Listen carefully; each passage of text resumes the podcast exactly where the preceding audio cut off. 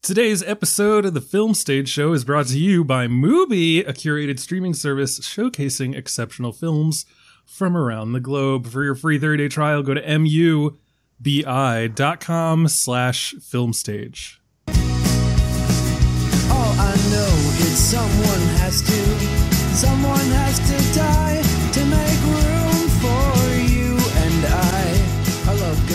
Welcome back, ladies and gentlemen, to a brand new episode of the Film Stage Show, the movie review podcast for thefilmstage.com. As always, I'm your host, Brian J. Roan. With me today, we have Michael Snydel. I don't care. I am unable to not think of AV Club when I hear that song. Really? they do AV Club un- Undercover. Their their cover series uses that song. Oh, So I'm, I'm very. It's just lodged in my brain. I don't, I don't think I knew that. Um, I have no I, I have no recollection of where I first heard this song. I have no connection to the name or the, the, the band Maritime. It's Yeah. it's just a song where it's like, well, if we're gonna talk about people dying. This ought to be the one, I guess. We also this have reminds me of how the song for the Community TV show is like very peppy but deeply dark when you look into the lyrics as well. oh yeah, one hundred percent. It's uh like roped up tied up dead. Anyway, that's what are we Yeah, like? yeah. That's Yeah, we haven't yeah. even gotten to Bill yet. You're already having me on a I know, tangent. I know. we also I have know. Bill Graham. Hello, no tangents here. No tangents. No tangent, Bill Graham, keeping it steady, keeping it professional. And with us today to talk about Final Destination 2, it's Bilge Ebiri. Hello. How's it going? It's going great. Everything's fine. Uh, wh- when does this air? Th- Okay, so so that's the thing. I like recently, especially on like, you know, just for mental health and stuff, I'm like, I can give it a day. You know, like I don't have to like stay up until 11 or midnight editing mm-hmm. this to get it to our benevolent Lord and Master Jordan Raup so it can go out like on Monday or Tuesday morning. It could come out Wednesday. And I feel like I can't do that this time because we're recording this the Monday before election day. Holy shit. And we, I just like, I can't, I don't know what's going to happen. So we just have to release this or else it'll become like a lost episode because, This could be the last time anybody hears us. right. Yeah. I live in DC. So like, Oh, yeah, you're in a bad place. yeah, when, when the president is like, I'm going to erect non scalable barriers around the goddamn White House, I'm just sitting here like, should I, should I sharpen a knife? Like, what do I need to do something? All I Well, all I ask all I ask of the uh, the the goons of the Staten Island militia who are probably planning on killing me as we speak is that they do it in a really crafty, elaborate Rube Goldbergian. That's how. all I- blame it on death. whenever my super socialist friends are like, we got to bring back the guillotine, rar, I'm just like, no, no. What you got to do is you got to bring back the pool ball that rolls into a mousetrap that flicks against a wall mount and sends a kayak through me. That's what I need you to do. Mhm. Well, I, I was going to make. That's how you put it on it's probably a TikTok. little- probably a little late now, but uh, you know that joke about the non-scalable walls. That's uh, that's really worked well on his border as well. So you know. Yeah, I don't know. I, it's uh, so like yeah. I as I was sitting down to record this, I was like, you know, I guess I really do have to just finish this tonight. Like, I need it needs to go out on election day, so that like service. we can make jokes and stuff, and then like not get canceled for saying it after whatever bullshit happens. Happens. Uh, speaking of election day and bullshit, has everyone here voted? Woo! I'm doing it in person tomorrow. So I What the fuck?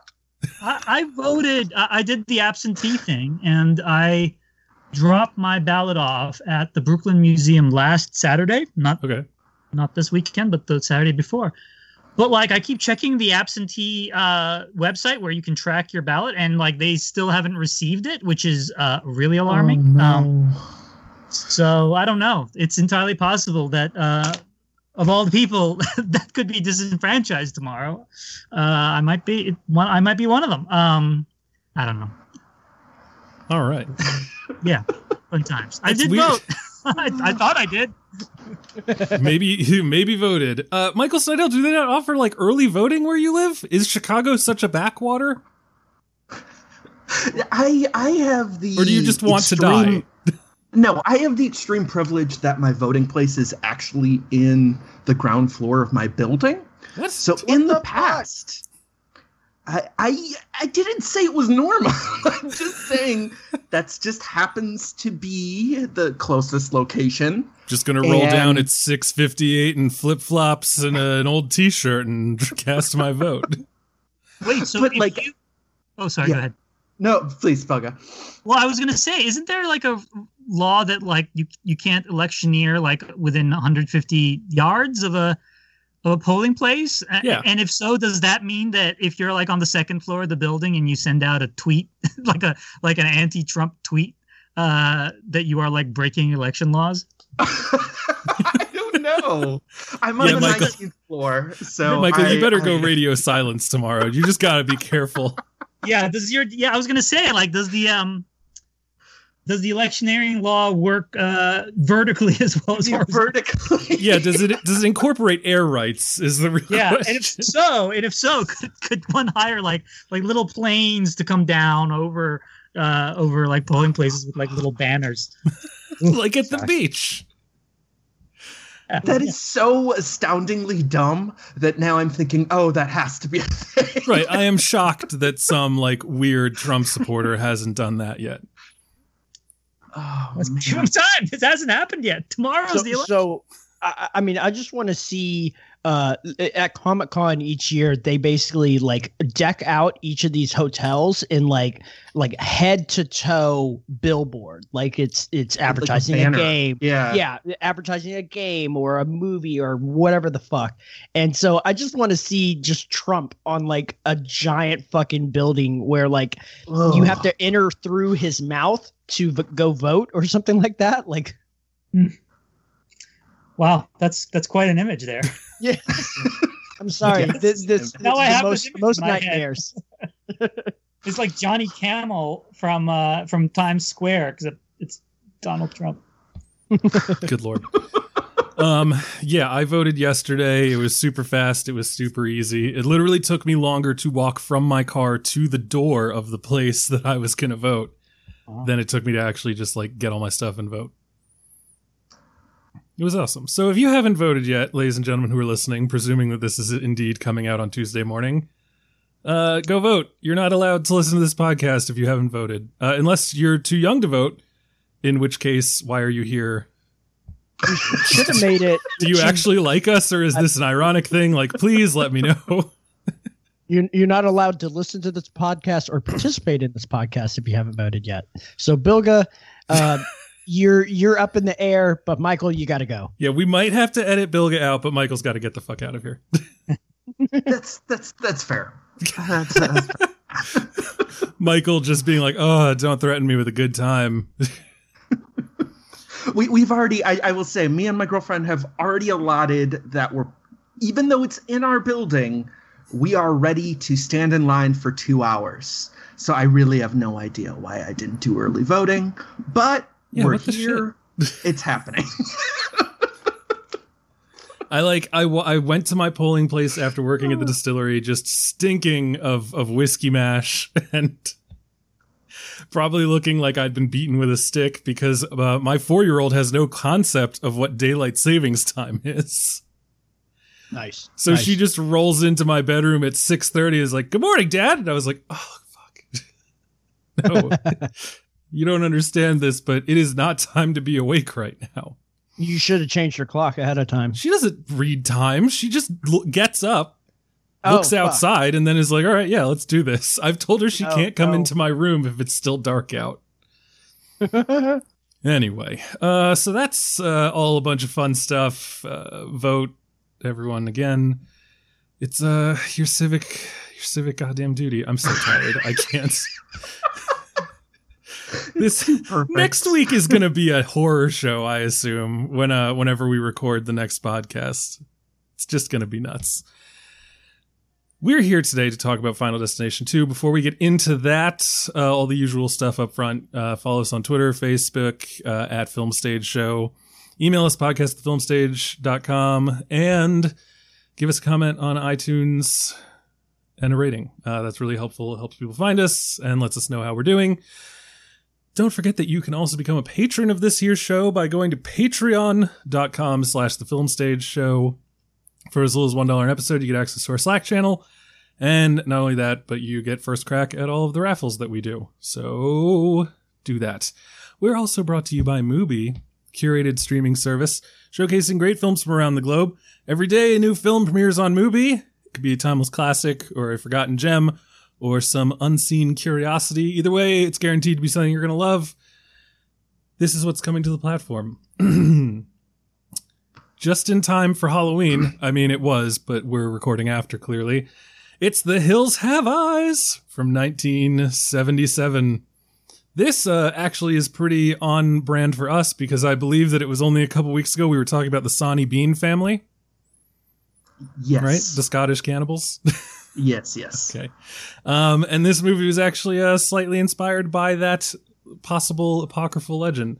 Uh, before A Nightmare on Elm Street and Scream, master of horror Wes Craven directed this claustrophobic classic of genre cinema. Pitting a suburban family against bloodthirsty cannibals, The Hills Have Eyes is a shocking and subversive take on American values shot on location in the Mojave Desert. That's a good one. I, I like that one. I haven't seen the original, I've only seen the remake. Th- That's less good. It's I really, I really liked the uh, the Aja Hills Have Eyes. It's got an American flag scene I remember a lot for some reason. Yeah, yeah, it does. It's got a great use of like an electric guitar, "America the Beautiful" sting or something. Yes. I don't know. yes. It's a it's a good time. Um, the original is now on Mubi. So if you would like a free 30 day trial of Mubi, go to mubi.com slash filmstage. Again, that URL is mubi.com slash filmstage for a free 30 day trial of Mubi. Check it out. And that's it. That's all the front matter. Um, we are doing Final Destination 2 today. This will be a classic episode, so there will be no spoiler section. It will be everything up front. Honestly, if you haven't seen this movie, what's wrong with you? Why are you here? Like, what did you think you were going to get out of this episode? Did you really think we were going to adhere to spoilers? So just be aware of that. Um, so yeah, uh, let's uh, let's uh, let's give a little listen to the trailer and then hop right into talking about Final Destination 2.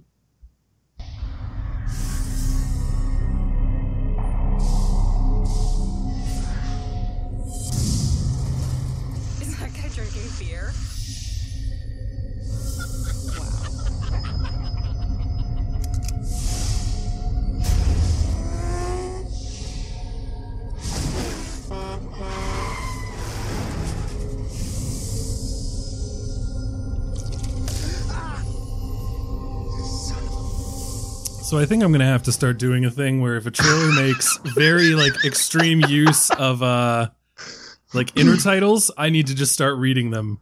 You know, Closed captioning. Yeah.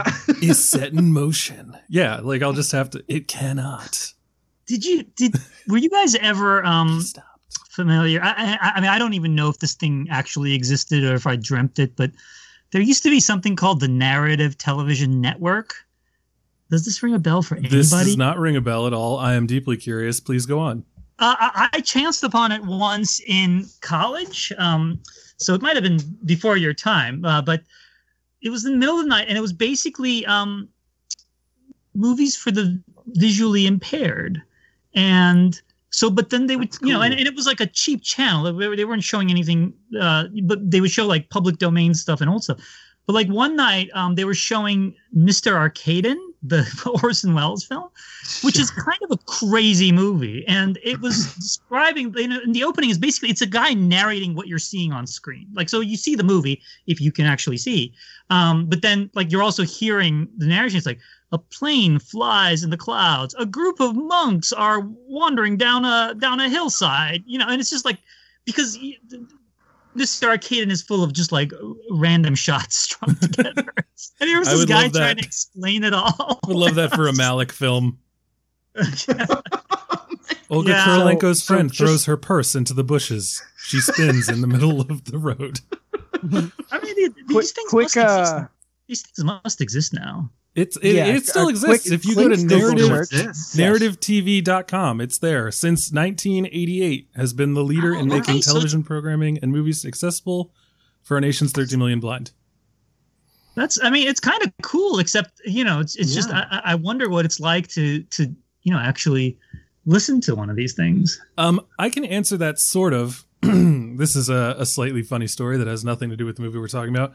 When we had to watch uh, Marriage Story, I tried to watch it on my TV in my bedroom one night, and I couldn't because for whatever reason, my Apple TV's Netflix app for, for only that movie would do that. It had the visually impaired narrative going Wow. and it w- so so like the funny thing is it started with the Netflix title card. So it said like Netflix title card, you know, discordant colors coalescing into an N, and I'm just like, what? oh no. And I was like, that's an interesting thing that I just heard, and it was like describing to me Adam Driver and everything, and I was just like, I can't. Oh, handsome man. this seems this seems like a plot. Seems like this seems like a plot by by Big Parasite to uh to, handicap. Uh, uh, that's not the right word, but to but to to scuttle uh Marriage Story's chances. Um, I mean, that was a I mean- terrible movie, and I, I had to watch it on my phone the next day at the distillery, and I was just like, I hate this. Anyway, so that's I mean, the, the, the thing I kept thinking of is it must take, you know, it must take a lot of just writer writerly grace and precision to be able to come up with concise descriptions of these images that can be kind of read and and clearly understood in a short amount of in just the amount of time required. You know, Right, 'cause it it's- happens- feels like it's probably really hard to do. it happens between the dialogue. Like it doesn't Yeah. overlap with the di- so like yeah, Yeah. it's it's That's almost harder than making an actual fucking movie. like, right. it's like when it's like when they do uh, overdubs of of anime, and they're like, you know, this we gotta match these concepts to the mouth movements of these characters as best we can. It's in uh, a different language, which yeah. has already different like inherent concepts to its own culture. correct. uh, it's uh, it's bananas. Um, adaptations like that are difficult. Let's uh, talk about something that's also difficult: outrunning death. you mean Um, impossible? Yeah, no one escapes. No one gets out alive. Uh, we're talking about Final Destination 2. In a way, though, we will be talking about the entirety of the Final Destination series uh, because Bilge over. I I don't like. I'm sorry. Where did you write this? It was Vulture. It was Vulture, yeah. Okay, yeah, I literally just read it today, and somehow I didn't remember that because my brain has been minced by everything that's going on. Uh, you wrote a very, very well uh, written. Um, see, there, I just did it again. I made the world's worst sentence. Uh, you had an incredible essay that talked about Final Destination as a series, and um, I, I gotta say, like, you stole every thought in my brain when you wrote that thing because I was like. He's going to spend a bunch of time talking about how Final Destination 2 is the best, right? And then you did it. And I was super excited. So, on that note, we decided that we were going to peg this primarily to the uh, narrative that is Final Destination 2. and Which- not election day, which just happened to be coincidental. Here's the other thing I kept screaming at us that we should talk about this last week so that it could come out before Halloween. But instead, we had to talk about Borat 2. oh God, I- So I'm super excited that we're getting to talk about this. I watched this movie today.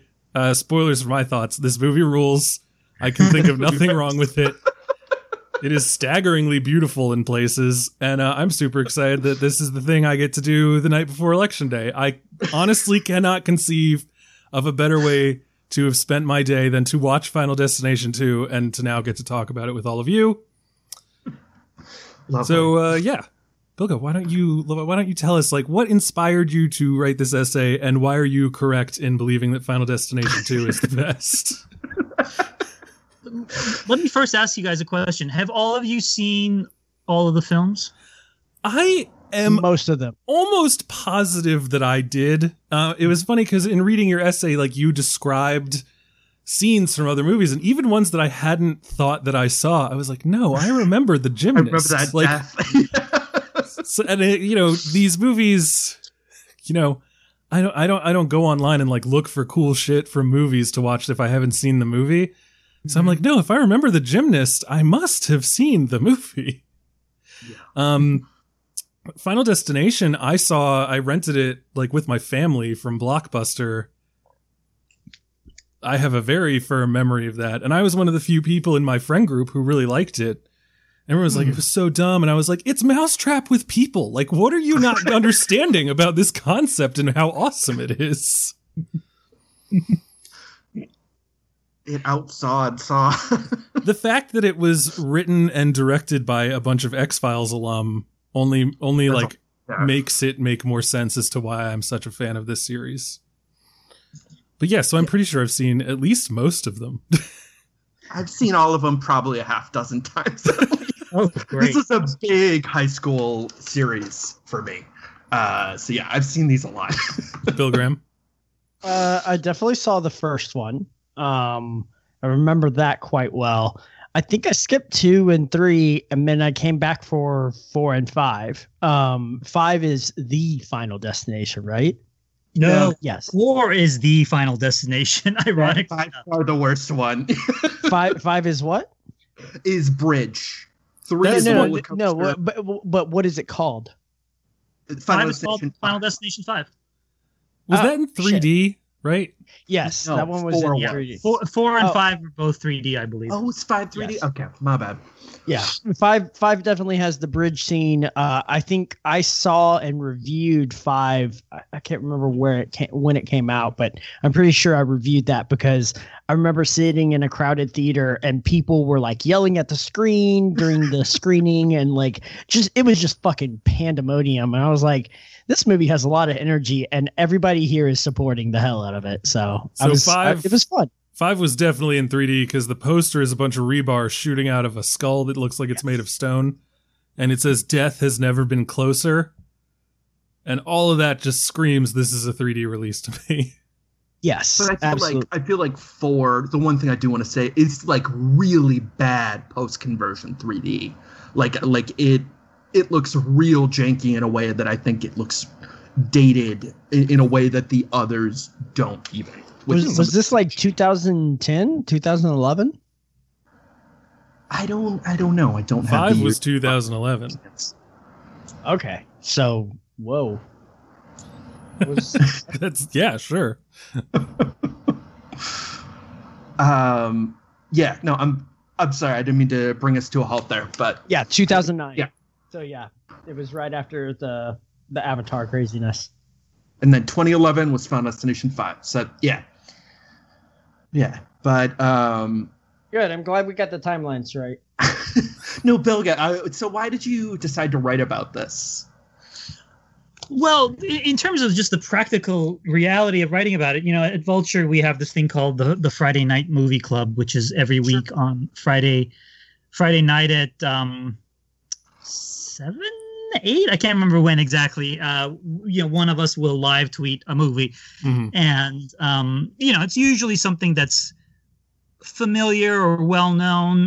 You know, sometimes with a couple of exceptions, but um, because it's not like we necessarily expect people to be sitting there like you know starting up movies at the same time we're doing it it's just you know you write about stuff that people are familiar with and then you know you, you write about a film that has some kind of cachet um, and so people can engage with what you're what you're saying even if they haven't necessarily even if they're not necessarily watching that the film at that pre- precise moment. Um, but to When is John it- Dielman happening? yeah. Don't tempt us. We,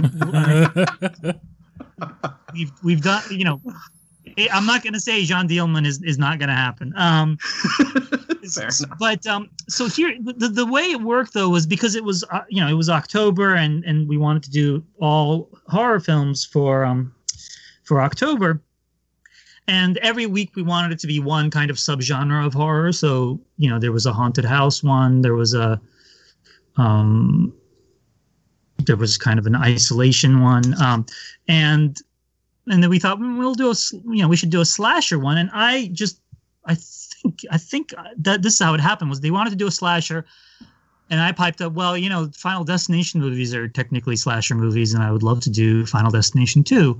And I mean, you know, the the way Friday Night Movie Club uh, brainstorms usually work out is if you suggest something, you you are doing it. Um, and uh, so so, but, but then as I was thinking about what I was going to write about, I said, you know, I, I want to write about the whole series because what's, I mean, I I, I want to write about Final Destination 2 because it's really well done, but many of the things I'm going to say would apply to the whole series. Um, and I'm really glad I did that because that prompted me to just rewatch the whole series. Um, and I even like bought myself a little Blu-ray box set of all five movies and just like plowed my way through them over the weekend. And they're so much fun to watch.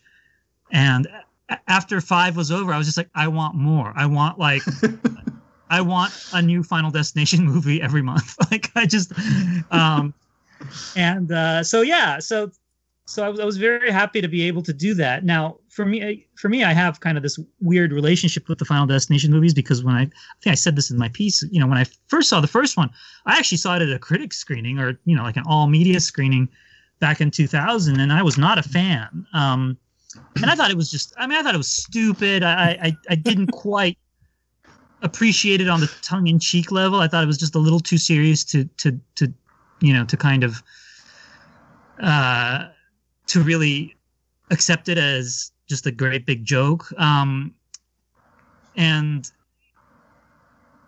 and it was it wasn't until I saw Final Destination 2 that I was like, oh, I get it. And that opening, that opening, you know, wreck, the pileup of Final Destination 2, um, you know, speaking as someone who is like deathly afraid of driving and cars and things like that, um, I mean, that was just every single nightmare I've had just rolled into one, and it was so incredibly well done and visceral.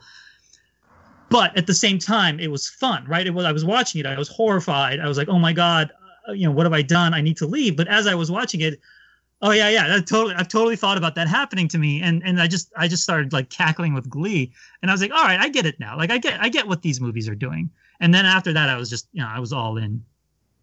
I forgot how many phobias, I guess, or just like uh, concepts this movie lodged in my brain. Yes. Like just from the the like gorgeous opening cataclysm sequence. Like I I still to this day will look at a bottle that is rolling in the footwell of the passenger side of my car and just like look at it and be like, I'm fucking watching you. Because if you somehow hop over the center console and get under my foot, I'm not going to be able to break, am I? I'm not going out like that, water bottle. And uh, that came from this movie. Uh, on top of getting pulped by a giant goddamn tree just shooting through the car. I also we talked There's about a dentist scene in this that is so. I hate it so much. I- like there are so many things that are poked into places and horrifying, like twelve other horrifying things happening at the same time. yeah, yeah, Yeah. And this this Garbage actually disposal. this the, the, this movie is really good at upending your expectations as to what the kill will be, Yeah. which we can get into when we go through each of them one by one and talk about how awesome they are. Um, but yeah, I just I I didn't realize how ingrained this movie was in my brain until I started watching it, and I realized that like I could not remember a single bit of the plot in terms of like they're hoping to escape from Death's plan and like reset everything, but I remembered every single fucking kill. and I was so excited to see each of the I my, my daughter was taking a nap or was supposed to be taking a nap. We call it quiet time now because I think we have a gentleman's understanding that she's probably not going to sleep, but she'll chill in her room for like an hour and like mm-hmm. lay in the bed and read a book and play with her stuffed animals. And so I'm watching this movie while she's upstairs doing that, and she hears me cackle when the guy slips on the pasta and then gets like lanced in the eye. And she's like, Dad, what's so funny? I was like, Nothing. Don't come downstairs. Yeah, you you stay up there. Quiet time literally just started. Why are you out of your room? oh man, but yeah, yeah. This uh, this movie imprinted in me. Bill Graham, what about yourself? So you you don't believe that you'd seen this movie until today, right? Or whenever you watched it for this episode? Uh, sir, I watched this yesterday. Thank you. Um, uh, no, uh, had I seen this one? Um, I don't think I had seen this one. No. Um, I I wasn't a big franchise horror uh person. Uh, so I skipped the Saw series. I skipped the uh, what is it? The uh, I guess it wasn't too many. Uh, what, what what's the one that Eli Roth is famous for? Hostel. Hostel. I skipped that shit. Um, you know, I, I skipped a lot of the ones that were popular around this time. Uh, I think I've seen maybe three of the Screams. Uh, Nightmare on Elm Street. I've seen like two of those. Um, yeah. So uh, horror franchises just don't kind of uh, grab me. Um, and this one is more like I guess this one's not a horror, but uh, don't ask my fiance that because she had to get up and, and leave the room because this one was getting her uh, her. Uh, I, guess it's it's more thriller than anything. So um, yeah, uh, she she stuck around for the first sequence when the guy uh, gets his hand caught in the disposal, and she like halfway through that she was like, "Nope, I'm done. I'm done." Like That's which, the uh, one. y- like like like fair enough. That that whole sequence is just fucking chaos. if like you I was- put like the right if you if you put like Mr. Bean music under that sequence though, sure, sure. it's hilarious. Until he gets until he gets you know uh mutilated in the end. But no, yeah, I think it's still funny that again I cackled at the end of that scene because Sure. I again the second that he threw the pasta out the window I was like, oh my god, I remember this, and I can't uh, wait to see that. uh, what, a Mr. made Bean, me a. Mr. Bean sequence that ends with Mr. Bean getting mutilated would would have like the greatest laugh would get the greatest laugh of all time. just Rowan and just like signing out. Just like falls into some rotating knives and just blood splatters everywhere. That would kill. That would kill. Um. It's like an itchy and scratchy cartoon. Yeah. Yes. oh boy. Uh, but no, uh, w- one thing that I, I did laugh about later was I think they they mentioned that uh, this this uh, schmuckaroo had uh, won the lottery, Yeah. and uh, they mentioned the amount, and it was like two hundred and fifty thousand. I was like, what? Like, does that qualify? I don't even understand. Like, I thought I thought it was like a million dollars or can win. less. or There are more. smaller lotteries. I, I guess like it just feels unfortunate that like he went out with like 250k or probably uh 240k because it looked like he probably dropped a hot grand or two on uh on his his shit that he got. Um, I would not be going he back should to have that done that to his apartment, by the way. Yeah, I, I I wouldn't have done that to. or I wouldn't have gone back to that apartment. I would have been like, I'm breaking the fucking lease. Here's the money. Get me the fuck out of here. I'm not coming home. Like I, I'm just buying all new shit. Like, I've never been to stay. an apartment where like people leave that amount of stuff in the hallway.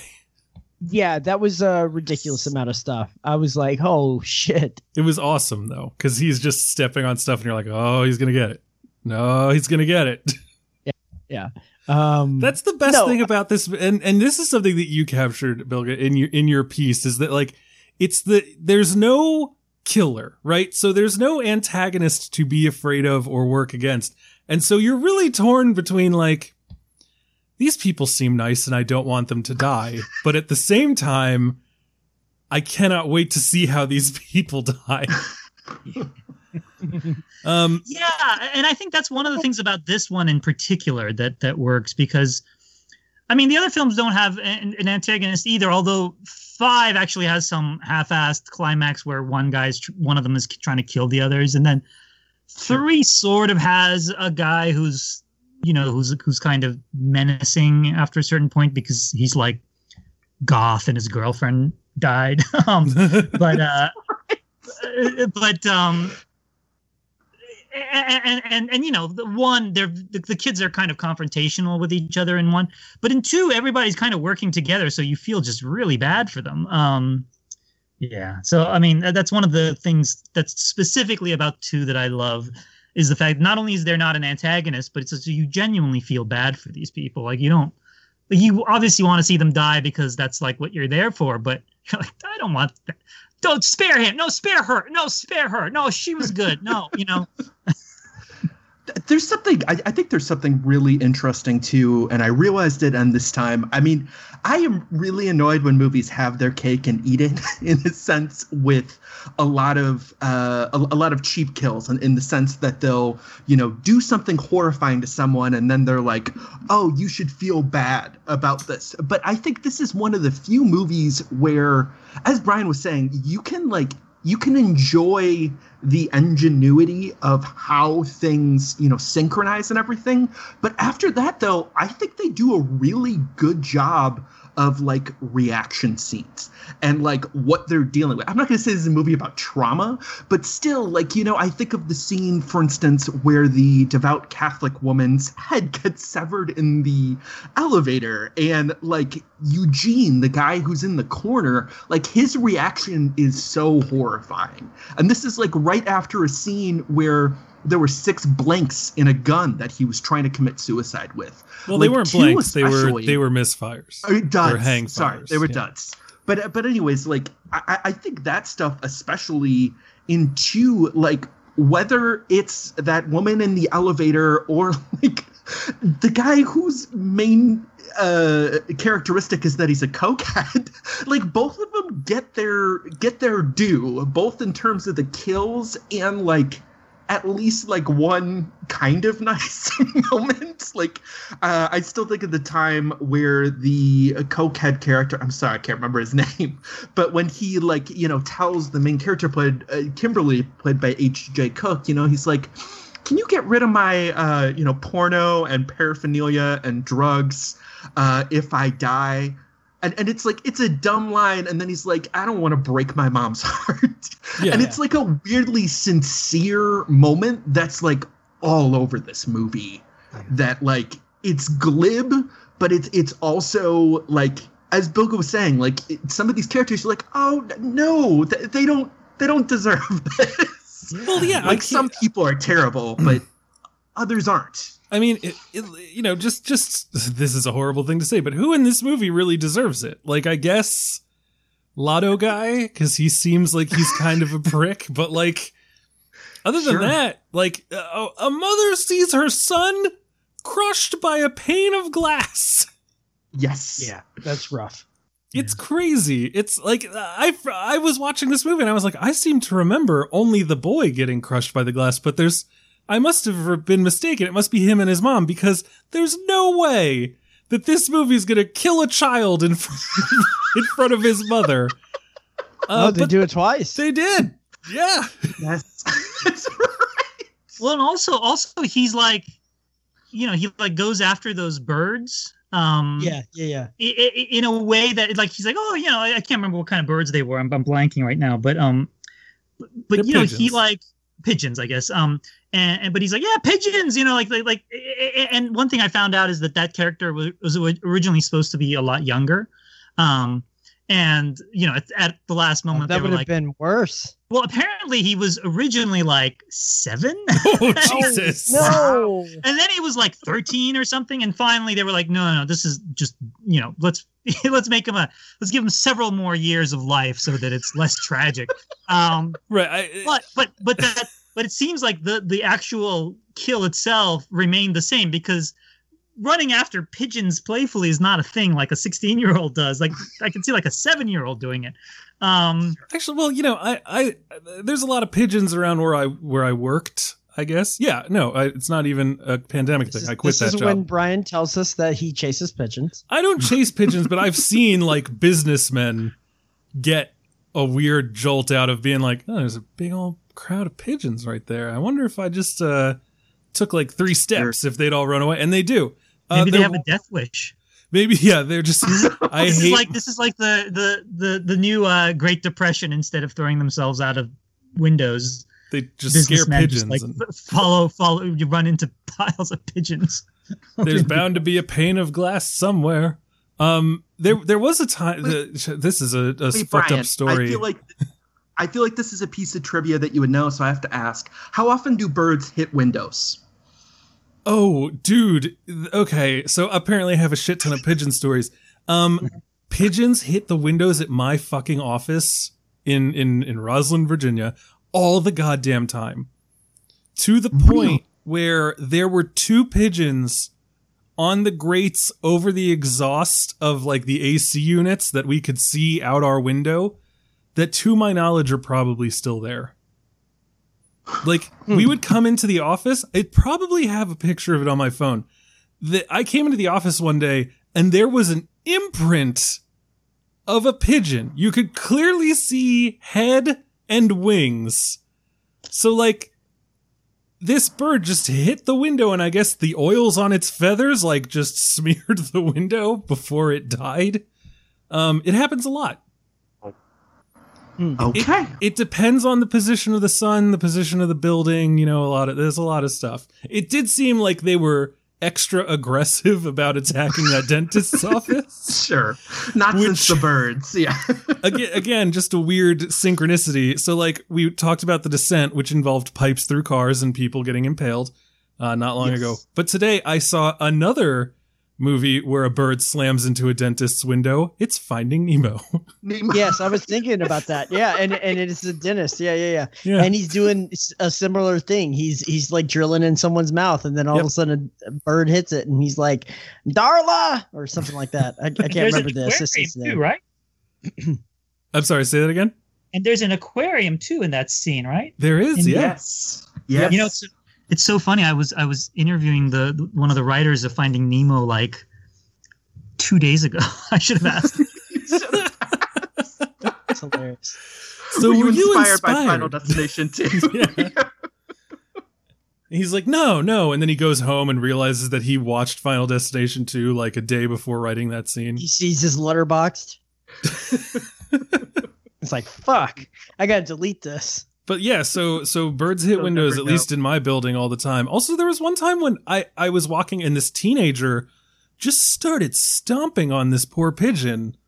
And I- it's Oh. like I I knowing nothing about this man or this I, again, I think he was like a, an older teen, like what he was doing or going through. I just shoved him off of this bird and then shouted at him. and then I went back to my office and I went in there and I was like, I just assaulted a minor and I don't know why. like it was just a pigeon, but there was something about what he was doing that was so repellent to me that I hit him. And uh, one of my friends was like, "What if he was like mentally unstable and had a knife?" And I was like, "Then I guess he would have killed me, and then he would have gone back to killing that pigeon." I don't know. Yeah. Ah, man, I do not miss going to the office. Oh boy. oh my.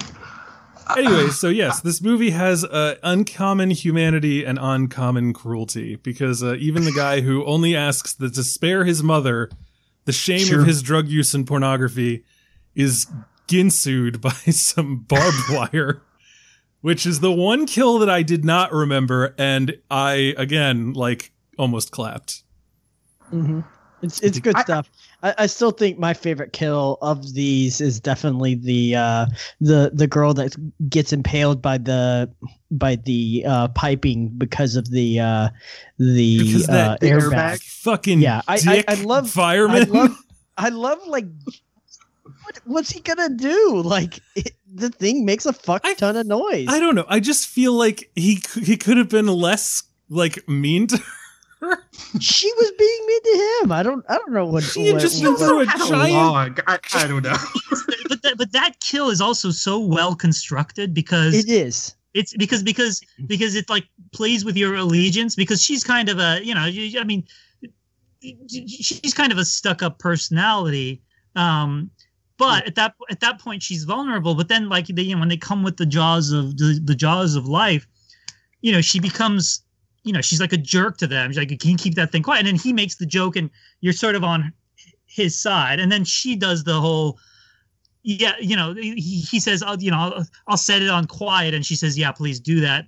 As if she really thinks that. But so it's like it's like like three different turns in the scene, just mm-hmm. emotionally. So you think you're done, like you think that's the that's mm-hmm. the the gag is she says that because sh- she's stuck up and she doesn't know, and then boom, she dies. She doesn't die because of the airbag. She dies because the airbag pushes her head back and impales her on the other. Like it's just it's a perfect kill. It's so there's so much to it, and it is it is lovely. I mean, like, like so, I and do then feel like I, I do feel like at, at some point the firefighters should be di- disabling the uh the airbag. I don't. a I lot don't of know people how. should be doing a lot of things, Bill. I, I don't know. I, I feel like there's a safety protocol there that was She, sh- that was kind of. she should also not be smoking, which which is why Yes. Rory then buys it, right? Because like that's the other thing. That kill is not only perfect, it is merely the prelude to the second kill, which is Yes. him dead. Yes. That's the Yes. point. Like that's like the uh, like the artistry of death. You know, is just uh, again with a capital D.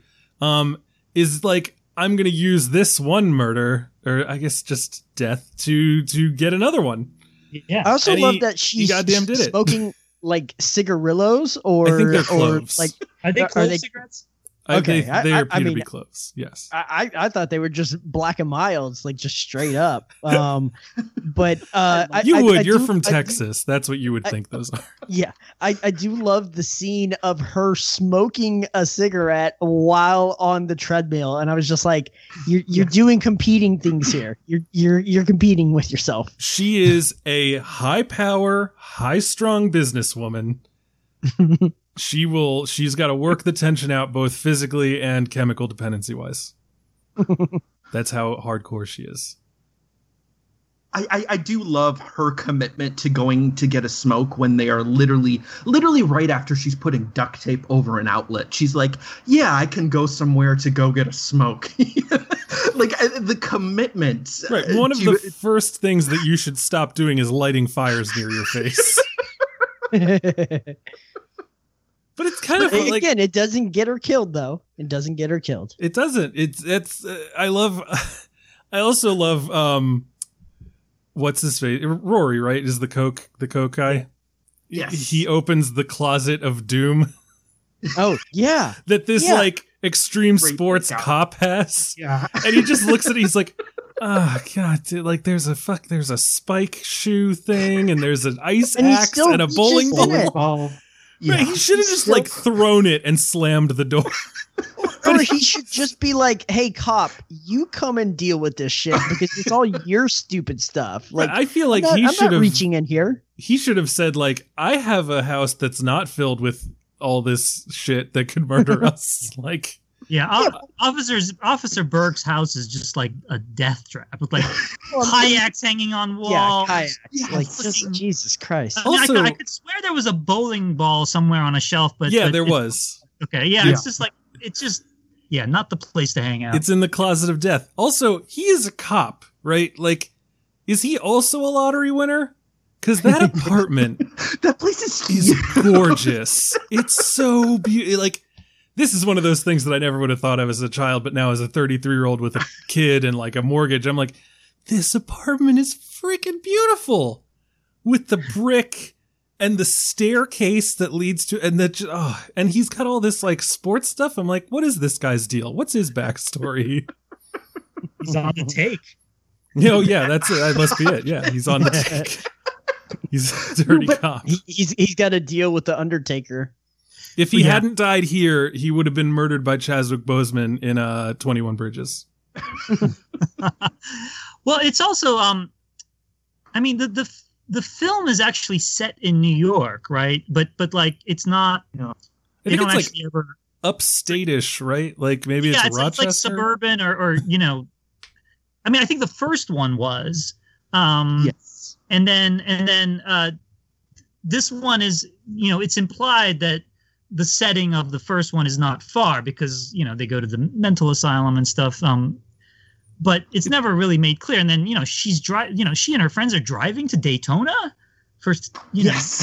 know like, i was like it's a long drive Yeah, with with Also- transmission fluid. how leaking. old are they I I was wondering this. I Never would- asked how old they are in a in a slasher movie from. Well, that you was the thing. I'm like, oh, this high school girl's going to spring break and her dad's letting her borrow the car because she's like 16 or 17. And then mm-hmm. I'm just like, but her Oh. friends look like they're 30. and, but her dad was definitely treating it like she'd never driven before. But she just, now she's getting kind of romantic with this full grown ass cop. So maybe she's in college? yeah, it's it's that way madness lies. Yeah, I just gave up at some point. I was like somewhere between the ages of I don't know, 18 and 25. Yeah, I think I will say so like the coup of this movie I believe is playing off of the first movie. They're all in the car and you're like, "Oh, there's the slutty friend and like the stoner best friend in the back and you know, blah blah blah and I'm just going to have to deal with these fucking people and watch them die." And then uh they all die like immediately. Yeah. you're, Mhm. then you're Mhm. like, "Oh, it's all the people behind her." This and and, disparate and, group and of what's funny though is that the other people are, you know, the the the, peop, the ultimate survivors feel like variations on those younger characters. Like they, they seem like hmm. older versions of. Like there's another mm-hmm. stoner, but he's older, right? He's graduated to coke because weed is a gateway drug, kids. and smoking kills. yes. Yeah. And then like the you know the the bro with the frosted tips, like you know there's there's the other guy, the the lottery winner guy seems like you know basically an older version of him, Yeah. and they're all just pathetic, you know. Yeah. Mm-hmm.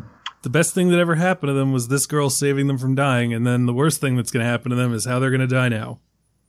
I, I, I do want to say I, I want to jump off a little bit like I mean we've started to say it a little bit but I think partly what also makes this great is like there's a certain amount of serendipity ser- I'm not going to say that word 'cause I can't say Serendipity, it. not Thank you, Brian. serpentipity. yeah Christ uh serendipity but there's also just a certain amount of absurdity too like I, you know if you could really like do a forensic analysis of most of these set pieces and as you're saying like like some of it is believable. You know a magnet going into uh, you know a takeout like uh you know someone's hand getting stuck in a garbage disposal the fact that the oil was at a certain place and some of it is is totally absurd. Why is there a man with a box of prosthetic arms in the elevator but like Look, I that's think how you that's- transport prosthetic arms. Yeah, you got a better. You can't put those things in a bag; they'll tear right through it. Listen, Yeah, blame and Officer you Burr for living right beneath a prosthetic arm factory. That's That- why that he must has be that key. That must be. The elevator to transport boxes of prosthetic arms carried by frail elderly men. Who like to who smell women? sniff hair? Yeah. Oh, she looks like her kid died today. She's gonna smell real nice. Oh Jesus. oh God! That woman had a terrible day. Yeah. I think the uh, but ag- again though I I think what's smart here is some of these things you could see happening.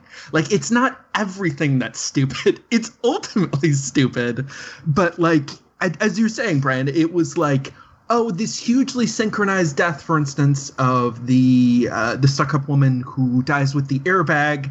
That's like the first third of that sequence. Then there happens to be a news van that somehow doesn't realize they went over a pile of rocks. um, And their like, gas tank punctured, and it dripped into a flow pipe. Yep. That was uh, open. yeah. Yeah. that had an open spot, and um, yeah, I don't like. Yeah, it's just insane.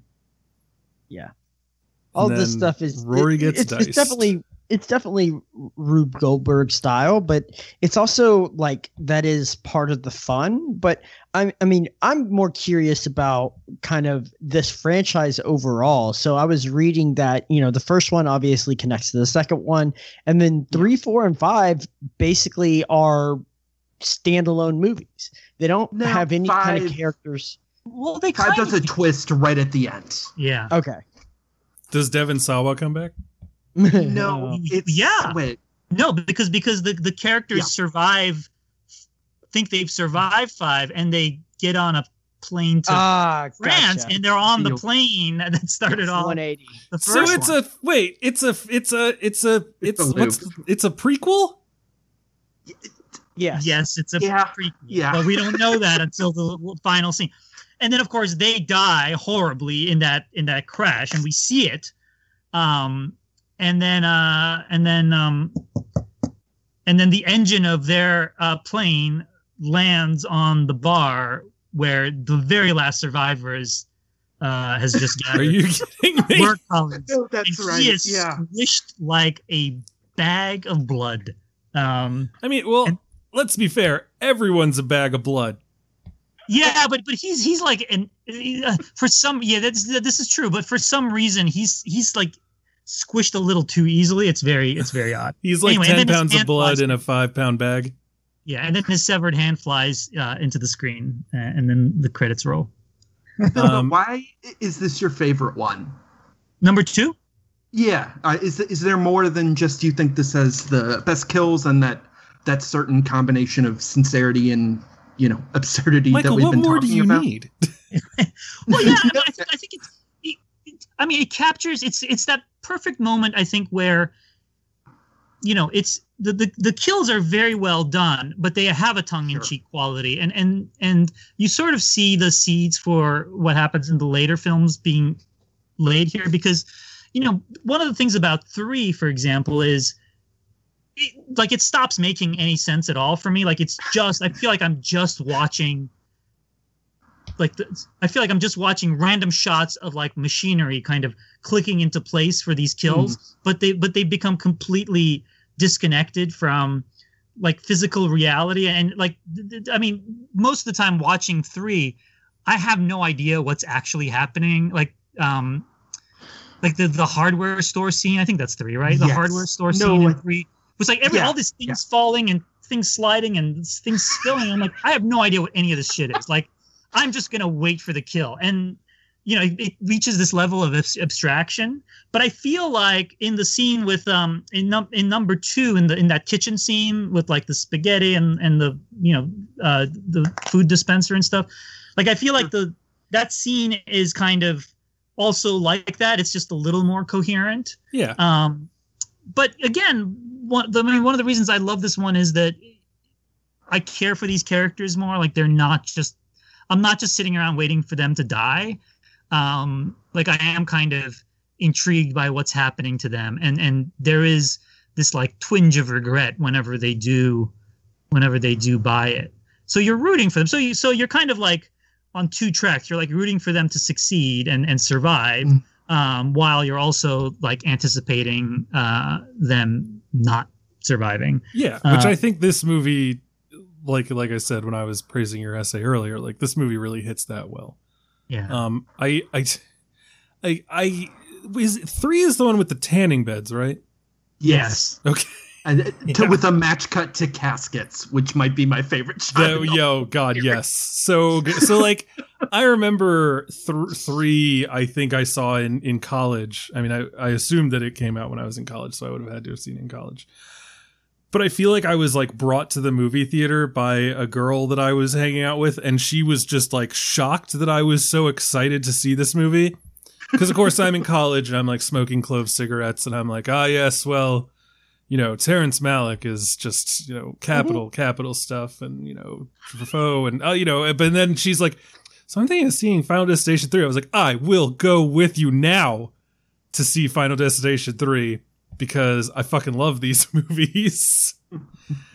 and, uh, yeah, I remember that Final Destination 3 did have a, it was like, I still liked the kills, but I feel like I was missing that, that build up. Like, like the as much as I love the kitchen scene in this movie, uh, especially because again, like he's just he's he seems like so I won't say cool with it, but like so sort of nonplussed through most of it.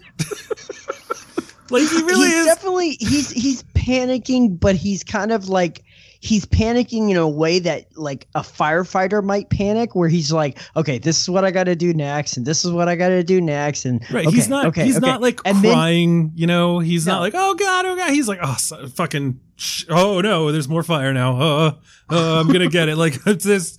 It's. I Also, really, does he get does he get any dialogue? That character? like you know Uh, Natalie- he does he does. He- when he- just says something smug. when he, He- leaves when he leaves the uh the police uh, Right. wh- which uh, that whole sequence is really fucking strange. They're like listening in on I, I guess that's so we can hear that dialogue i guess. But i was just like what the fuck is going on here? Like why are you listening in on these people that are clearly not being interrogated at this point? Like he. i don't Is he know a cop's son, by the way? Did, was that obvious? Is that why he's on the other side? Is that his son? Oh, you the think little so? Dipshit. That that's what my interpretation was. I was like, why else would he be in there? Look, he has two hundred fifty thousand dollars now. He's not going to hang with the riffraff. I- on the take again. It's what we're talking. I um no when I know that at least when he gets down the fire escape, he says something like, "Man, I'm so lucky." Yes. Mhm. I will say I I don't know who noticed this, but the the um when the magnet letter drops into his uh Chinese food, the remaining letters on the fridge spell the word I, Yeah. and then he gets a ladder through his eye. Oh, What did it say before? Did it say "Hey"? I think thought it said I- like I- "Hey E" or something like that. yeah, it was. It was something really like just absurd. And it's It's just like, it- it- if you ever listen to the uh, the director's commentary on uh, on that on this movie, they spend about ten minutes talking about this. About They're, the the eye thing, the eye, the eye magnet thing. They're very proud of of, uh, of what they of what they did there. I, they're like, just- yeah, we made we made it work. You know, we- we, we spelled "hey" with an e, but you know, hey, we made it work.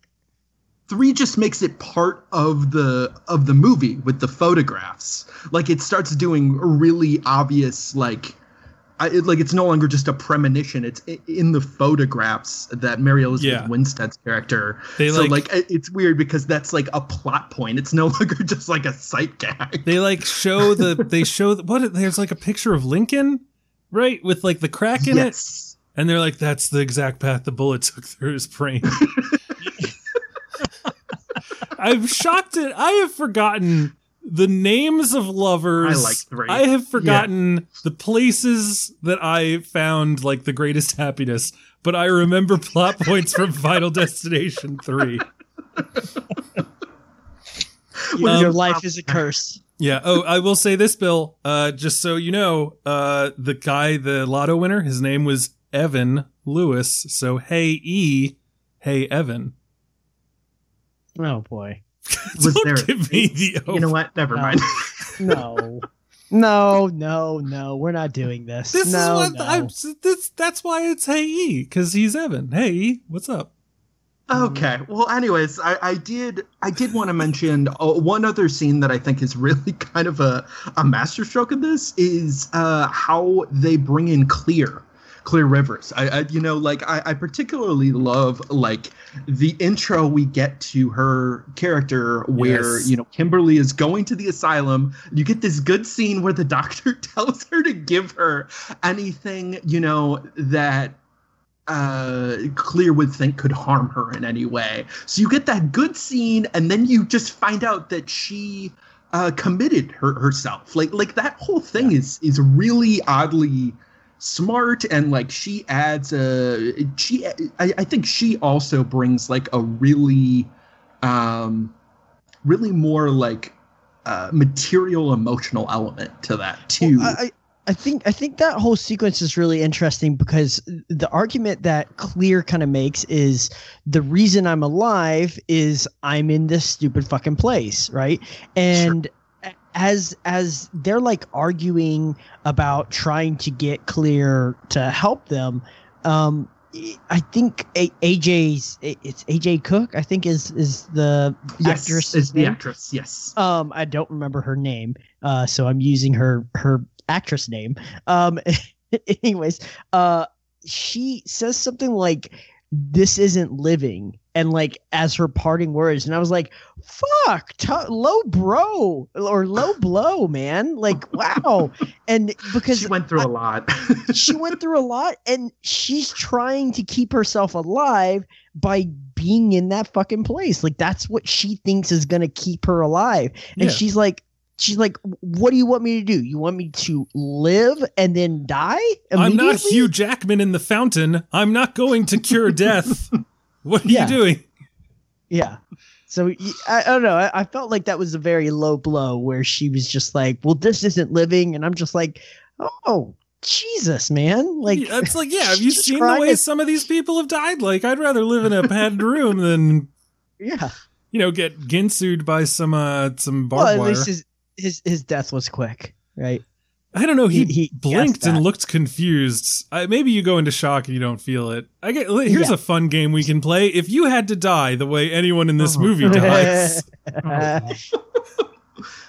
Oh, the Mm. window, the p- giant window pane. because at least you get to chase some birds first. Instant, instant kill. I mean, it's be it, would- it would be traumatic for any loved ones looking on, uh, Right. but sure. You die instantly. I, I I don't think you die any more instantly than the airbag lady because I think that airbag deploys at like what, like 150 miles an hour or something like that. So No, but like no, but instant. but but she might still have like enough of a nervous system remaining to like feel a couple of extra Mm. seconds of pain after that happens. Yeah, but you Um, think that okay. that window boy just gets Does she obliterated I mean, so it's hard? crushed. There's nothing left. There are no nerves or anything left to feel That's pain. I mean, no, nobody's nobody's gonna choose elevator lady, right? No, No, elevator lady is not Watch harrowing. Yourself? Oh no, no, no, no. She had time to scream, I don't want to die a couple of times, and she was fine with Oh, dying yeah. not Well, 10 minutes before her. Speaking of uh, the descent, we talked about this.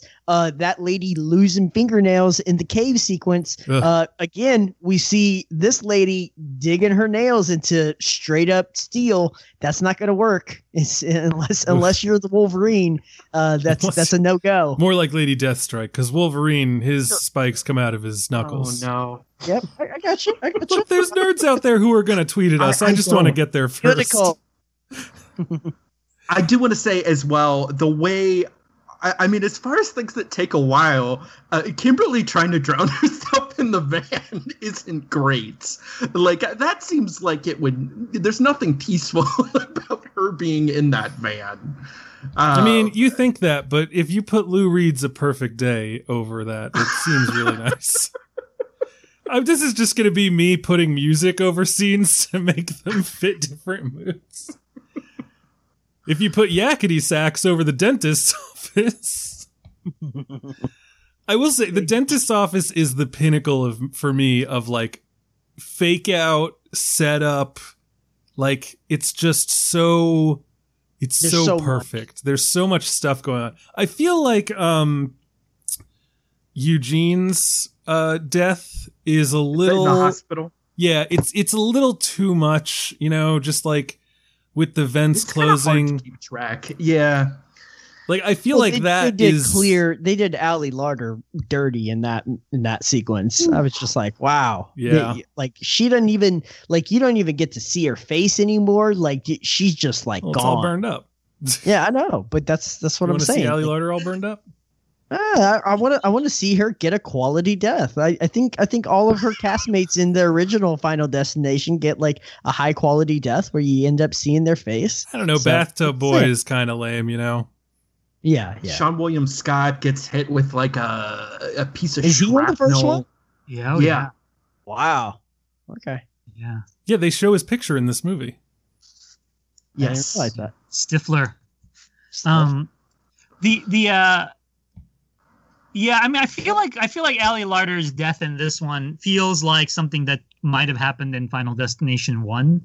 Like it's almost like like it's sudden and it's it's gruesome, but it's not quite as elaborate as the later ones. Um, it does it, it is kind of an odd death. I mean, I will say the one thing the, the one thing that happens in Eugene's, which actually also some variation of it, like it's never quite worked out in this in this throughout the series, but like death is actually a lot more proactive than we're led to believe because death can't like close blinds and like lock windows and you know in the first one you have like the puddle of water that's like that like slowly withdraws after Sure. um and it's it's funny because like these are like little grace notes throughout these movies but but never really um explored like like everything else is kind of a quote unquote accident but there are these things that death does which is like yeah yeah no this is actually like a specifically supernatural thing that death is doing um and like if you can do that like if you can there's i feel like there's more that death could do Sure. I, I, I, you, you feel like he's a little lazy. He's a Death little lazy or due. like i don't know just he, he hasn't quite figured out the extent of his powers yet right. It's like Devin's. Well, no, I was going to say Devon Sawa was the first person to ever get away, but Final Destination Five is apparently a prequel. Um, it, it is what it is. Kind of that thing where it's like, why did why like. Why do they have to be so crazy? Like, why couldn't you just make a ceiling tile fall? Like, why does it have to be this nuts? Well, I- it's, it's funny, but, but, but I mean, I think Ali Larter, when she talks about how Devon Sawa died, you know, in between movies, they didn't actually, um, you know, we never actually saw him, but it's like, you know, like a, a brick fell on his head. Right. That's. I, I wonder And- if and like she has a picture of him, like, this is how he died. And it's just like a face, face down. that website, by the way, Oh, that they're looking yeah. at with the captions are it's fantastic. Oh, that the, the police officer uses his ring finger to right click, and that was driving me nuts. And that is the type of trenchant criticism that you will only find from Brian J. Roan. So, so he's. Are you saying he's a claw user? Is that is that what that that is? I think What that's is a claw. claw? I yeah, I don't know. He's a- You never, you never heard claw? No. no, no. I've never heard Okay, this. that's that's this. This is how you hold a video game controller. You hold it in a in a certain way. So Oh, um, the I do know what you're joysticks, you about. actually hold it between your thumb and your and your pointer finger. Um, and it's called claw. And basically, it's uh, yeah, people people like are an esports really thing?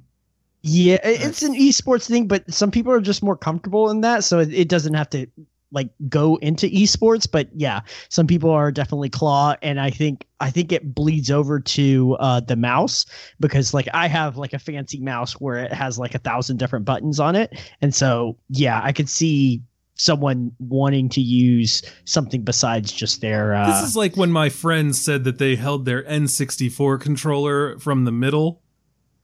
oh yes, That's Yeah. psychopath behavior. I'm just going to say that. Mhm. I understand what you're saying. I mean, it, it's, it is, it is ironic, of course, since he's such an extreme sports guy. Like, when would he find time to, Master the claw.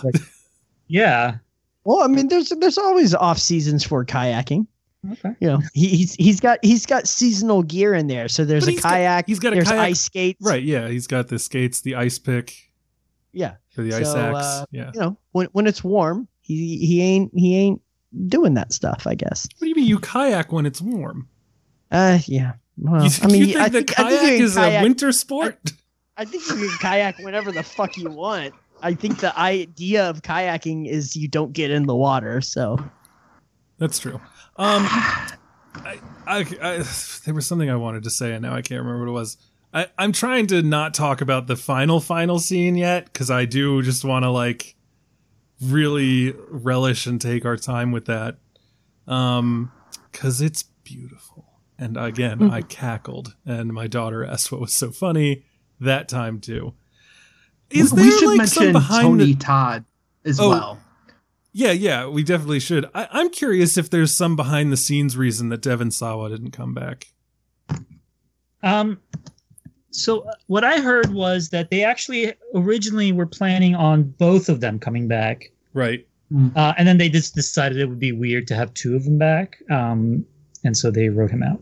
That's I don't. weird. I 'cause don't know. That, oh, go the, ahead. The brick to the head feels like the type of thing that a writer does to a guy who's like, I'm not coming back to this cheesy It's franchise. perfunctory. Yeah. I mean, this is what they say on the on the um on like the uh, the director's commentary, director, producer, writer commentary. Um, Yeah. that originally the plan was for you know the two of them to come back, and then they just thought it just it just made a lot more sense for only one of them to come back, so they they they killed him off. Um, I wonder. I wonder how that that news was broke to uh to Devon Sawa. So we were going gonna bring you different back, but uh you're just gonna die by a brick now. We can ask him on Twitter. right? Oh, you can't. Yeah, he's pretty good about talking back to people. I mean, he apparently, you know, he has expressed interest in coming back to the franchise. So, um, Here Is there- for I mean, it. I'm I'm really surprised they ended it because I think the last one made a decent amount of money. yeah, I think, uh, they're ironically enough, I think two is the lowest grossing of the of the bunch. which is crazy. I was watching this movie and and just I, I I went to the this is this is how I like couch all of my talking about movies recently. So I see this movie and then I go to the distillery and Arthur, my partner at the distillery, being one of the people that I see like all the time in person. Um, you know, he and I are talking and I'm like, "You know what I watched today that I haven't seen in a while? Final Destination 2." He's like, "Oh, I love those movies." I'm like, "This th- it's so freaking good. There's nothing wrong with it. Like I can't think of a single thing that I would change. It's just so much fun and it's weirdly beautiful. Like the whole premonition scene with the car crash is just so good.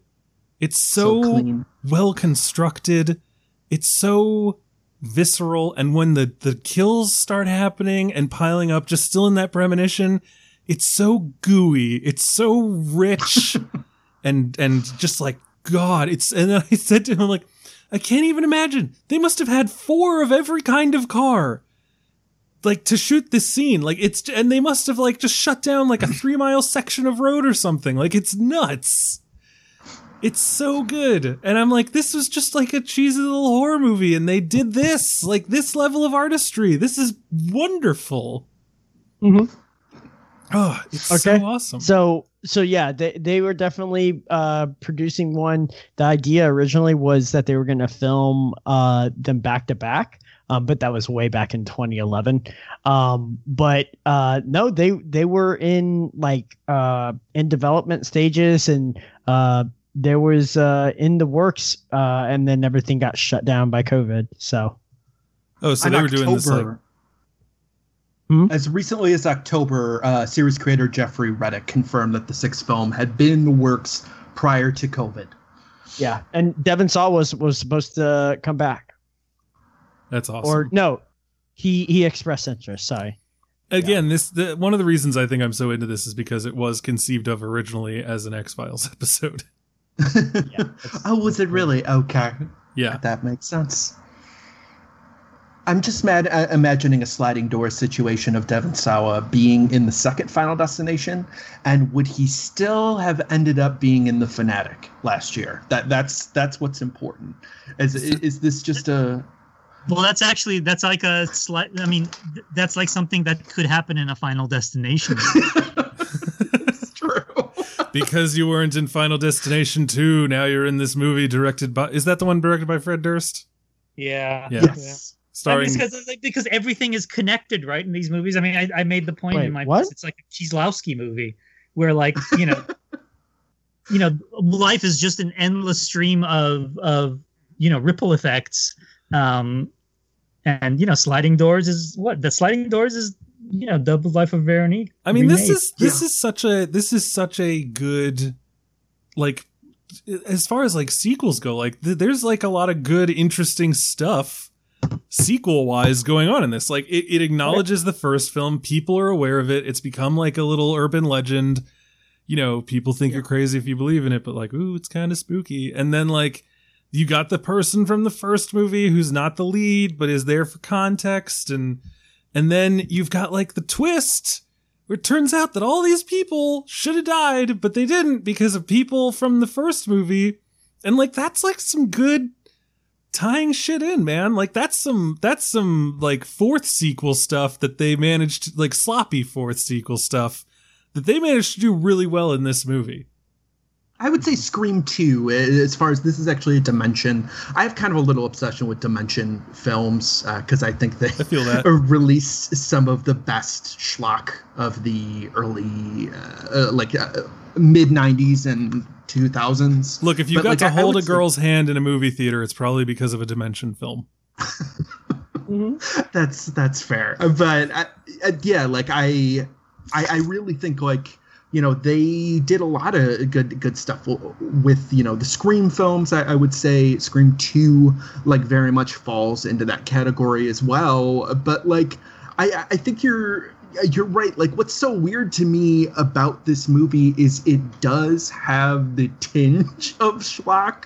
And and it is like schlock but it it has this thing where it can be a you know a cable movie that you happen to turn on and you're like oh i'm totally going to watch this till the end or it's something where you as you're saying brian you go into it and you surprisingly start analyzing things and you're like wait there are a lot of choices being made here that, that you know this isn't tossed off in any way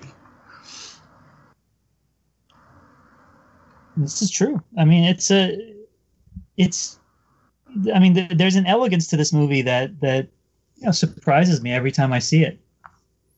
It's yeah, like I said, it's uh, and you know it, it may sound hyperbolic, but like there's not. I wouldn't change anything. like I find, I even even like you know you see that guy like doing a bump of coke in his car, and you're just like, oh this this asshole. But like he's he's not a dick. He's like a nice guy. Like all these people are very like human. They're flawed, but they still have their moments of grace. And it's uh, it's also. I mean, I said this about the Descent, but it's sometimes it's nice to see a horror movie that like isn't about grief. You know, that's just that does kind of like to revel in the the the murders. And I just love again how full of blood people are in these movies. Like it adds a camp grand guignol kind of like levity to everything. Like it's still horrible that that kid is crushed by a window pane, but it's awesome how gooey it is. When Um, Yeah. when the police officer gets smashed out the back of his car, he is like a water balloon filled with blood and pumpkin guts. Yeah. Well, I mean, I think that's that's part of why they're so effective too, because I, I, I mean, I'm a person with a lot of anxiety, and it actually runs in my family. Like my grandmother was one of these people who just worried about every single thing and would freak. I remember once, you know, she saw that my cousin was sleeping with his mouth open, and she was worried that like a snake would get in there. Um, Oh, okay. you know, like, like like she had a very very rich imagination and and as a result uh would often worry that all sorts of crazy things could potentially happen and you know like i got some of that from her. Like i'm i'm, very much like that. Maybe not quite you know snake going into your mouth levels of anxiety but um but very much like in any given situation or any given room i go into there's a part of me that's like figuring out every single thing that could possibly go wrong in it. I mean, this this got enhanced so much more once I became a parent, um, and I was like responsible suddenly for like this other fragile life more so than my own, and um, and but what I love about these movies, and in particular this one, is you know all these things that you're terrified of, and I mean these movies all work things that we are afraid of at, at some point in our lives. Like, I mean, there's traffic, but then there's like, c- you know, an automated car wash, you know, or like Mhm. firecrackers. Like, it's all things that could go wrong. Or like a, I mean, hardware stores. I am just like the most nervous person ever in hardware stores. Like, you know, I remember when I first walked into a Hechinger's Sure. as a child. It's like, you know, the ceiling is so high and the shelves go up all the way, and all the way at the top of the shelf is this gigantic six-ton block of just like wood or something. And you know, like physically, it's almost impossible for that thing to fall. But I'm like, why is such a giant, heavy thing that high up? like it's just Way to shout out looks like- Hechingers, by the way. I haven't heard that in like 25 years. I don't know. But they closed. I mean, what did they? They closed when I was a kid, I think. Um, yeah, I'm pretty sure that I remember my dad talking about Hechingers closing. Yeah. I mean, it's just there's so many um but there's so many things in these films that that are at this point like elemental fears that we have. Um and but then when you actually see how insane and like crazy uh, one of those accidents could be, there's just something very cathartic and, and liberating about it. Like you start, like it's almost like once you see it, you stop worrying about it. Like there's a kind of zen calm washes over you, which is why I actually find these movies as exciting and as entertaining as they are. They're also weirdly calming for me. I have a question. Where, where are you from? That's a, it's a, uh, the, the, the, well, I'm from the DC area. Okay, Um, yeah, so that makes. I was no, like, I how does he even area. know? How does We he moved- even know what Heckendress is? We moved to DC when I was seven. I, I grew up in Turkey before that. Um, okay, yes. Well, I knew that part, but I was like, Heckendress, jeez. Yeah, no, uh, DC was home for me until I went to college. Yeah. So you get it. All of my little quips about DC, you understand. Oh yeah. Oh yeah. Absolutely. Yeah, because I literally just Googled Hechinger's because I was like, I could have sworn that was local. And then I just sent me down a path of like. anyway, it apparently closed in 1999. Wow. Okay. Wow. Yeah, That was a while ago. it was. Um. Anyway, so yeah, that's just one of those things that you said it, and my brain just was like, well, we have to spend a good five minutes looking into that for some reason now.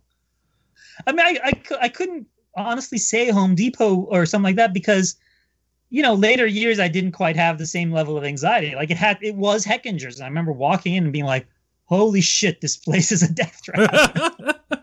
like at like nine years old, I'm like, "This is not right. Nothing that heavy should be that high up and above me." Yeah, no, it's. I mean, like I, you know, like like you were just saying. Like I remember as a child thinking, like I'm never going to drive a car. Like this is the this is a fucking insane proposition.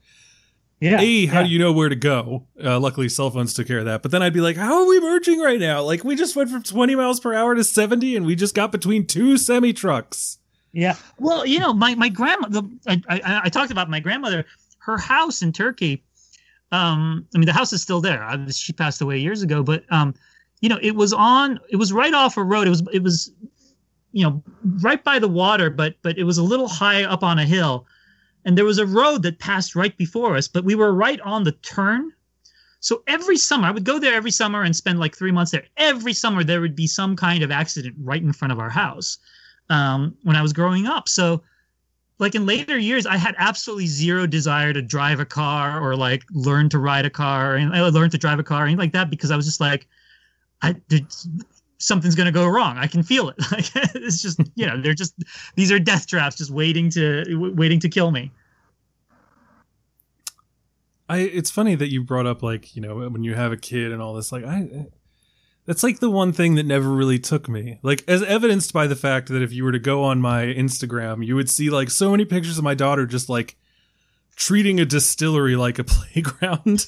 like if ever there was a place where you're like maybe a Oh, kid boy. shouldn't be here, but like she's just she's just grown up with it. So I'm just like, yeah, run around. You know not to touch the still, like you know where the holes are, like you know it's going to be fine.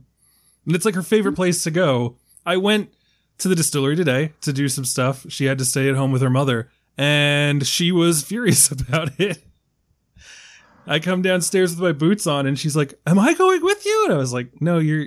You got to stay here with your mom." She's like, "But I don't want to." And I was like, "What have I told you about openly saying that you don't want to spend time with your mother in front of your mother?" Well, well, the, the good news about the times we live in is that now every space is is is terrifying. Oh yeah, absolutely. The, the other day, my son was like, "I want to go to a movie theater," and I was like, "Well, we can't do that. Too dangerous." you know. You think I don't want to go to a movie theater? You little whiner? We can't. My oh, it was so sad. Uh, so you know, it's Halloween, and like the last couple of years, uh, you know, my daughter's only been alive through like three other Halloweens. Um, last year she was in Texas with my mother, and sh- my mother was like, she just doesn't want to like get dressed in a costume, and she doesn't want to go out, so like she's helping me hand out candy. But for whatever reason, this is the year my daughter looks me square in the eyes on Halloween night and says, Am I getting in a costume and are we going to get candy? And I was like, We're not. Uh, people are still sick and we got to chill here. Cause she's been pretty unaware of what's going on. Cause like I'm still going to the distillery all the time and like, you know, food is still on the table and blah, blah, blah. But like, this is the first thing where I had to be like, It's not happening because there are people out there who are sick.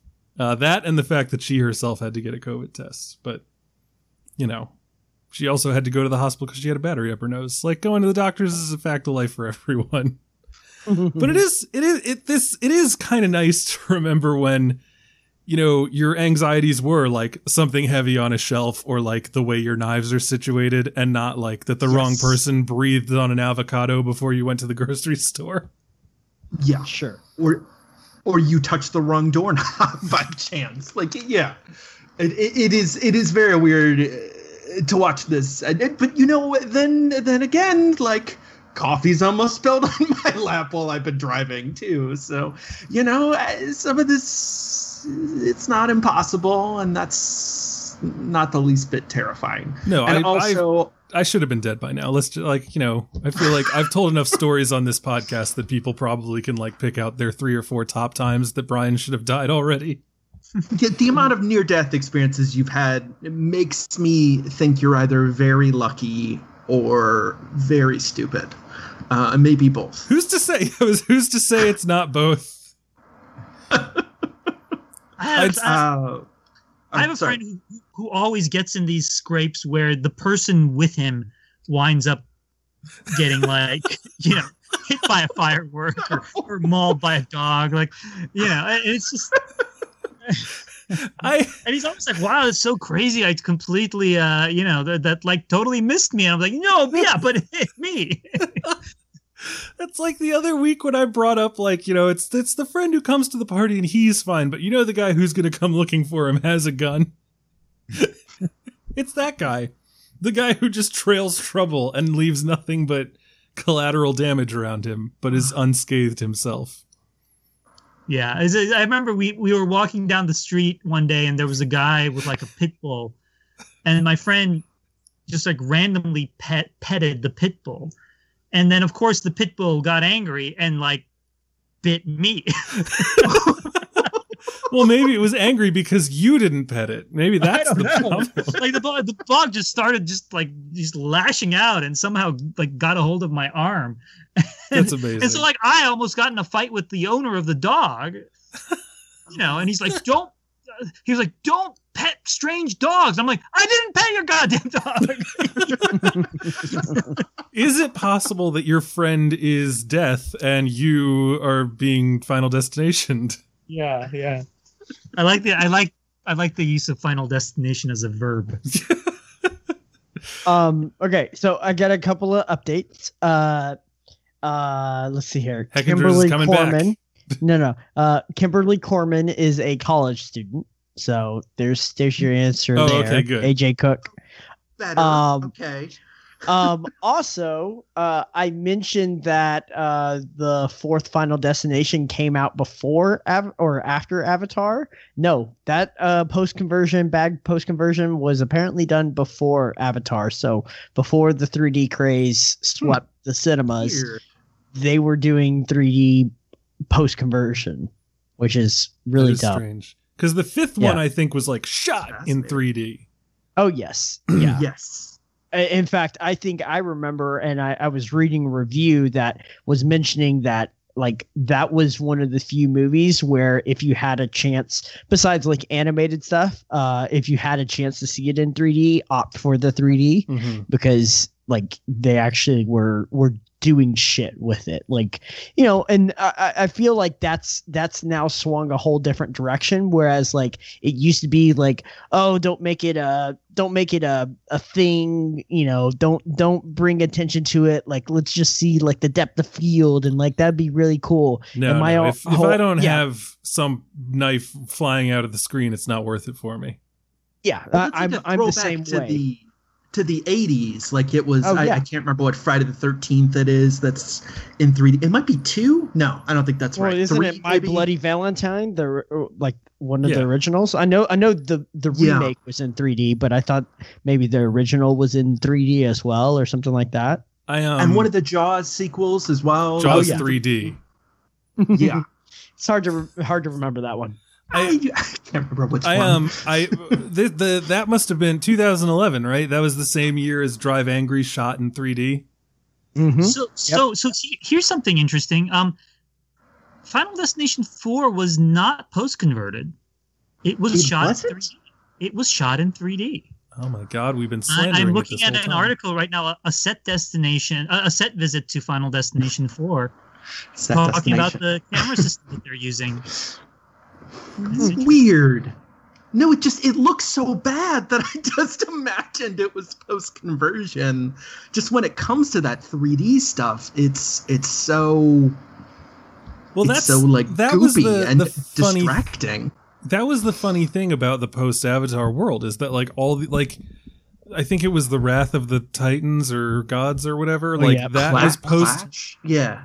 You might have been Clash. No, Like, Wrath. I think it is Wrath. Yeah. Whatever one of them was post Sure, sure. converted. And like that's what people start doing. They're like, we'll just push it back a month and we'll post convert it. And that's why you literally have the movie Drive Angry. Its its subtitle on its poster is shot in 3D. Like because they had to like break away from this concept of like these shitty post conversions. hmm Where it was just a cash grab to just eh, you know. Yeah, Make- you could make, pay another eight dollars a ticket and you get a little more money. Yep. Yeah. And I now I we think don't so. I even think do that part, anymore. part of what I think dates. I mean, to be to be honest with you, I, I enjoy Final Destination for a lot, but I think part of it is also just you know sloppy CGI and stuff like that, or, or you know dated CGI. There's a lot of it. Um, so you know, it might not have been the 3D that's the problem. It's more just the Yeah. effects in general. I'll say also, like, I don't know what in this movie was practical or CG. Like, I assume that like the the falling logs By the way, sorry about my cat, guys. no, it's okay. Oh Did wow. she, did she did she make an appearance last time? I can't remember. I want to say yes. Okay. Yeah, we no. Yeah, someone's cat made an appearance, and I can't remember who it was. We have all kind of animal cameos throughout. My, my very loud, Series. very deaf cat. Is, uh, Once again, I'll plug our Fallen Kingdom episode where I cut the trailer short because my brand new kitten bit me in the foot. Good times. Better than the movie. Yeah, uh, well, well, more la- of last an time emotion. here, we were talking about Lost World, right? Yeah. So yes, yes, that's right. Um, Another franchise. yeah. yeah. Another second in Another a franchise. second. So what should we have you back for underappreciated next? Second franchise. Mission Impossible Two. Yeah. We've already failed to. Uh, uh, that is our only cursed episode because the file didn't save for some reason. No, no, that was Mission. That no, that right? was Manhunt, Manhunt. John Woo and Mission Impossible Two, I believe. No, no, it was Mission Impossible. Whatever the last one was, Really? Okay. it was what, Fallout was the last one, right? Fallout's the one where like again this fucking cat. I'm sorry, I just I'm really angry at my cat right now. Um, he like s- walked all over and stepped on my computer and then sat on it, and I guess like the combination of him button mashing and then overheating my computer with his body. destroyed my computer and I had to rescue the file and then individually stitch together in 15 second increments an entire two and a half hour episode on Fallout, a movie that I didn't even like that much. Oh. And then Manhunt, there was something wrong with it, and I can't even remember if we released that. I don't think so. It's a lost episode. I don't know why we're talking about this though. Because but, uh, we're trying to distract ourselves from the fact that we are on the precipice of a possible constitutional crisis that may require some manner of armed uprising to remove a tyrant from The, office. the whole country is about to be Final Destination. it's true. I want to go first, guys. I want to go first. Uh, all right. You know what? I would have loved the Final Destination And- and scenario with everyone in the White House. All the Earlier this year. paraphernalia at my house, please. I'm not touching your shit. Yeah, that's uh, mm, sorry, Bill. The, Thanks, the good thing about the modern era is that if someone wants to get rid of all your porn, all they got to do is like drill a hole through your phone. I mean, computers exist too, but I, you know what? You know Who, what? I- who still looks up pornography on their computer? Who looks up pornography on their phone? You're already in bed. You've got the phone in your hand. You've been doom scrolling for six hours. Are you really going to get up and go to your computer to look at porn? You gotta have the big. This is not a hypothetical question. Everyone on this episode, answer me right now. Phone phone just seems phone just seems like just just waiting for something really hilariously awful to happen. You get Final Destination because of watching porn on your phone. Oh my. Anyway, uh, do- is the okay, so technology we have now. I we've been putting it off. I just got to say, the last scene in this movie lets you know exactly what kind of movie You've you just been sat putting it through. off. Just like the, the Barbecued arm. the barbecue exploding and then his arm falling on the plate of his mother, like Yeah. with the sun He's shining and the day. happiness. And then the music. I, I, it- it is interesting that this is the one where the the two people that made it out till the end actually do survive, Mhm. um, and uh, and in, instead some utterly random person is, is killed. So do we assume that Kim and and Officer handsome rugged extreme sports guy are are like safe until they die of like lung cancer or something? I, I I I believe some. I believe one of the later movies actually retcons their death or Yes. something like that. Um, I think Yeah. they do. but, yeah. but but they But- do but make it's it. in a- and, and It's at the it's in of a that, you know the third one, it's- not it's in a, a deleted scene, which means uh, according Oh, to weird. Wikipedia that it is no longer canon. So Oh. they're still alive. So maybe that's what six is about. If Ali Larter comes back, I I I I'd be happy. But of course, she died. She comes back That like might be two hard. You know, she's like scarred up and everything. hmm But yeah, I just like just the, the like the the fact that like the she's like ah I'm alive and he's like we did it we beat death and then like the literal sun comes out and the whole color palette of the movie changes. And then for whatever fucking stupid reason they're at the farm. So Yeah, have like a meal? Like know those people. yeah you don't know these farmers from Adam. Like what the hell's going on here? But it's just like Yeah. oh what a bucolic glorious day. Our son's gonna go to the the the fucking barbecue that's a hundred meters left. Well, it, what's funny is like it's not just the farm; it's also the farm where two of their people Yeah. got like massacred. Yeah, and you're just like, why are you going back there? That's not a place to celebrate. because It's they got good they got the good hell out of food. there. I don't know, but it's No, it- awesome. it- and that she just screams so perfectly and then it cuts to black and I'm just like, "Yes. Thank you, movie. Thank you for like just giving me that final hat tip." That was a good, good final sequence. I like that.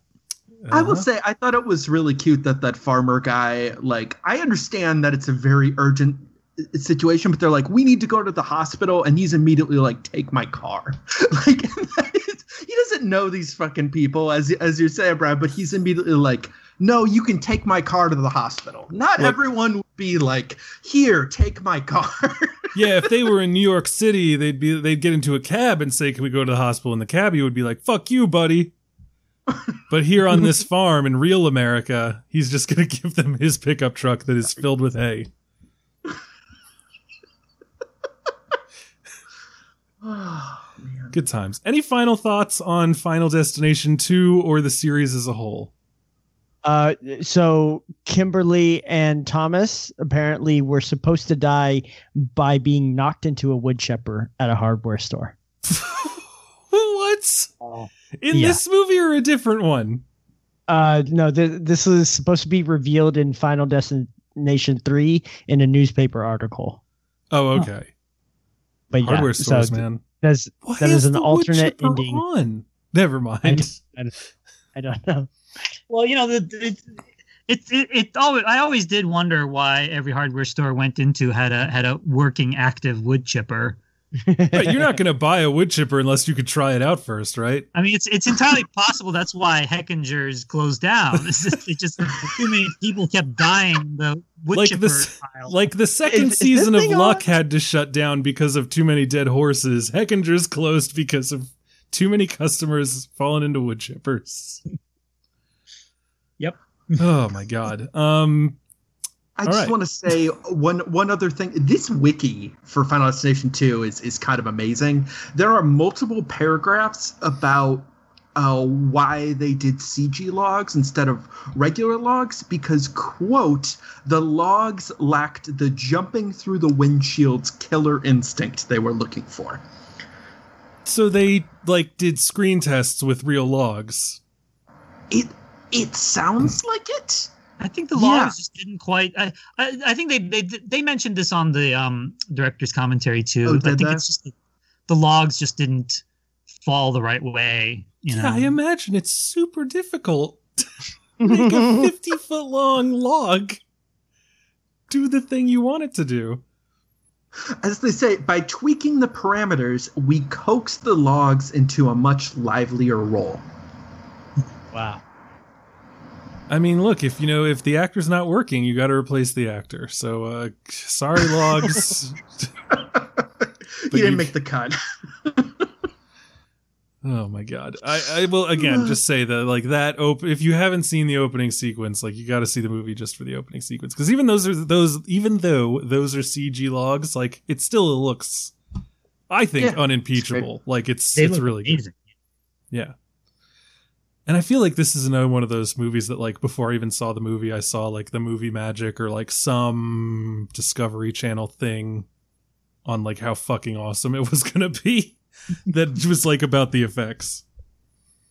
Um and that did I did I say that? Did I say like I don't know like if they like make human puppets and then crush them to get the blood to go everywhere? Like I'm I'm super curious about that. I may have to like Go on the wiki, Brad. There's some mere For- answers. for the for the um for the kid's death in uh in in Final Destination 2. I know they actually originally they had a dummy and and it it didn't crush the right way. It was just like you know, like like the legs were too strong, so it just kind of took out the top, and there was like two legs standing there. that sounds Um, great. So so they had to like they actually had to like fill it up with just like stuff and make sure that it just completely collapsed and exploded. Um yeah, I mean it's you know it takes a lot of hard work to make such ridiculous kills happen. Yeah, and it's worth it. I mean, like I one of my it. favorite things to watch on TikTok is this hydraulic press that just crushes things. so, like you know, th- this is that, but there's like a narrative and it's filled with blood because you can't do that on TikTok. What is the most recent hydraulic press video you've seen? Just one. I think it was like a bottle of conditioner. Okay. It's fun because you never know how it's gonna fail. You know, like. Like, is the cap gonna snap off and then like the conditioner's gonna shoot out, or is it like gonna split along the seam, or is it all just gonna come out the bottom? Like, you know, that's what you're looking for. Like, that's where the the real joy is. Anyway, um, check it out. I'm sure you can find a compilation on YouTube. And uh, let's let's uh, The last thing I will say too is if you want some other schlock from David R. Ellis, did a movie called Cellular years earlier that uh, was the first time I think I saw Jason Statham in, in a movie, maybe. But uh, Cellular stars Chris Evans and Kim Basinger and can only exist uh in that time 2004. like there's a scene there's a scene where he sticks up a Walmart type place so he can get a phone charger. It's uh it's from David R. Ellis though, and it's pretty fun. I think it's actually on it might be Prime or something. It's definitely on a streaming service. How dare you not talk about snakes on a plane? and Snakes on a Plane's fine. I, I don't have any strong feelings about it. I think it's good. I think it's uh, unnecessarily maligned. I think it's necessary. All right. Anyway, yeah. That's one of my one of my favorite movie going memories is sitting with my brother watching Snakes on a Plane as we must. Um and and there's a point where like the witness is like, you know, how, why am I like why should I be, you know, protected? Like why is witness. why is it right. Yeah, cuz the what are you talking about? The witness who's the plane I Is- forgot that's the plot. I forgot there's a plot in that movie. That's that's it. So anyway, all the snakes are on the plane because apparently this guy is like, I have no other options. The only way to kill this witness is to put snakes on a plane. And the guy is like, I want to help. Why are you like, why, why am I being protected, but everyone else on this plane is in danger? And I turn to my brother and I whisper, because if you die, all of this was for nothing. And then Samuel L. Jackson looks the witness in the eye and says, because if you die, all of this was for nothing. It was a beautiful moment. My brother high fived me. Anyway, uh, let's uh let's get out of here. We've we've talked about Final Destination 2 for almost two hours now, amongst other things. And um Michael's got to get up early so he can vote. Mhm. All right. If this comes out on Tuesday morning, I demand that everyone who listens tweet at Michael and ask him if he has voted yet. Great. I agree. Great.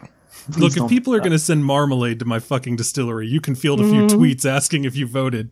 Fine. Wait, why? Why did they send marmalade to? Is it Paddington Day? No one has done it yet. But Come on. what? Why was that? Why? I don't even. I'd have to listen to the episode again. It was the first time we had Mary Beth on. 'cause It was we were something about talking about yes we were talking about how you were really into watching uh one of the bear movies with her um i can't remember what some Mhm. some animated movie Was it and Winnie the then i mentioned when are you going to watch paddington and you said something disparaging about uh marmalade and i was like marmalade is delicious And No, oh, like, I remember what it was. My daughter asked to try honey because we'd been watching Winnie the Pooh, Yes. and you asked if she asked the same thing after watching Paddington, and I said no, I don't know where to get marmalade. And then someone said like, you know, Amazon, we should buy Brian some marmalade, and I was like, you don't know where I live. And then someone pointed out, oh, but we know where your distillery is. yes yes So- and then i read the address out loud yes, you did, you Jesus. fantastic son of a bitch. Um, if we were more popular, I assume I would have gotten hundreds of jars show. of marmalade. but luckily I haven't gotten any yet. Though Mary Beth now says she's going to send a pallet to me. So that's fun. Anyway, um what were we talking about?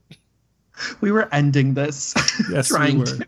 Oh right, yeah, Michael's got to vote. So everyone tweet Michael tomorrow and say, "Michael, have you voted yet?" Sounds good. Slash slash or no hashtag uh, Snydel vote watch. have you figured out who you're going to vote for? Uh, you know, I'm still undecided. the, the real again just you you really got to do a little bit of research first because they're gonna ask you like for some judges and shit and uh you don't want to be Thanks. I'm aware. I'm aware. Thank you. bond questions it's it's there's a lot to it anyway um if anyone listening hasn't voted yet and it's still election day uh do that michael Snydel what are we talking about next week I think we're talking about Martin Eden next week, uh, which is kind of uh, sensation according to people. Uh, Bilge, I believe you actually really liked this one, if I if I can remember your review correctly. Wait, which one? martin Uh, Eden? Martin Eden. Oh yeah, my favorite film of the year. oh so it Oh, is a wow. sensation Yeah. Yeah, we are we are talking about that one next week, and uh, Ryan Swen reached out to me months ago asking to talk about Martin Eden. So we will be having Ryan Swen on again, who we haven't talked to since. Oh wow! Uh, w- Once upon a time in Hollywood. oh wow that was a while ago It's been a while. we were still Yeah, going to the theaters back then Martin Eden is great. It's really just. I've seen it several times now, and it's just it's just wonderful. Uh, as a fan of Jack London, I am looking forward to it. All right. Um, in the meantime, don't forget that we are brought to you by Mubi. Go to mubi.com slash film stage for your free 30 day trial. Uh, even though Halloween has passed, it's still a fucking horror show out there. So why not watch The Hills Have Eyes on Mubi right now? Go to mubi.com slash film stage for a free 30 day trial. Uh, in addition, uh, go to patreon.com slash the film stage show to give us your money. Um, yeah, so that's it. Uh, we'll talk about Martin Eden next week. Let's tell the fine people at home where they can find our work between now and the next time we're in their ears. We begin, as always, with our guest. Bilge Ebiri, where can people find your work online? Uh, I'm these days I'm mostly at Vulture and NewYorkMag.com, and uh, you know, at Twitter it's at Bilge Ebiri, and uh, yeah, I occasionally write for other places, but but I'm full time at Vulture, so Awesome. Bill Graham. Uh, you can find me on Twitter at CableBFG. You can also find me on Instagram at Billstagram, where I post cute puppy pictures. All right, I'm a Mike fan. Snydel. I'm on Twitter at, at Snydel. I, I don't have any puppies or dogs yet, uh, so I can't post any photos of them. Well, you're not allowed to get one until you vote, just so you know. Okay, well, I just kind of creepily look at other people's dogs and think about dog napping them. Well, you got to be careful because Um, sometimes those dogs they will bite the person standing next they'll to you. Um, as far as writing, I do occasional writing. Um, what was I going to say? Oh, Christ. I'm um, writing about Blood Vessel, a, a film that's on Shudder this week, and that will be for the spool. I'm also working on editing the next episode of Intermission, which is with Charlie Nash and Will Willoughby. No relation to anyone from Three Billboards, Brian. Um, Ah, darn. we are talking about Elem Klimov's uh, Come and See. Uh, we are Oof. also continuing to do Cinephile nights on Wednesday nights. So if you, you are part of the Patreon or just interested, uh, please just DM me. My DMs are open. Please don't take advantage of that. Slide into his DMs and ask him if he's voted yet. Oh man! As for me, uh, you can find my personal site brianjroan.com uh, if you are interested in sending marmalade to my distillery. Uh, schmidtspirits.com. Of course, you can find me on every social media site that I subscribe to at Brian J. Roan. And um, yeah, I wrote a review of World of Tomorrow episode 3. That is on thefilmstage.com, along with every other episode of this podcast. And um, I guess watch this space because I am presently in the midst of prepping another podcast with a friend of mine uh, where we will talk about a TV show that was popular at the same time as Final Destination 2. Okay. So look forward to that. I hope that I will be able to announce fully what that is and that it is live the next time we talk to you, assuming the Republic still stands. Ladies and gentlemen, thank you so much for joining us and tune in next week.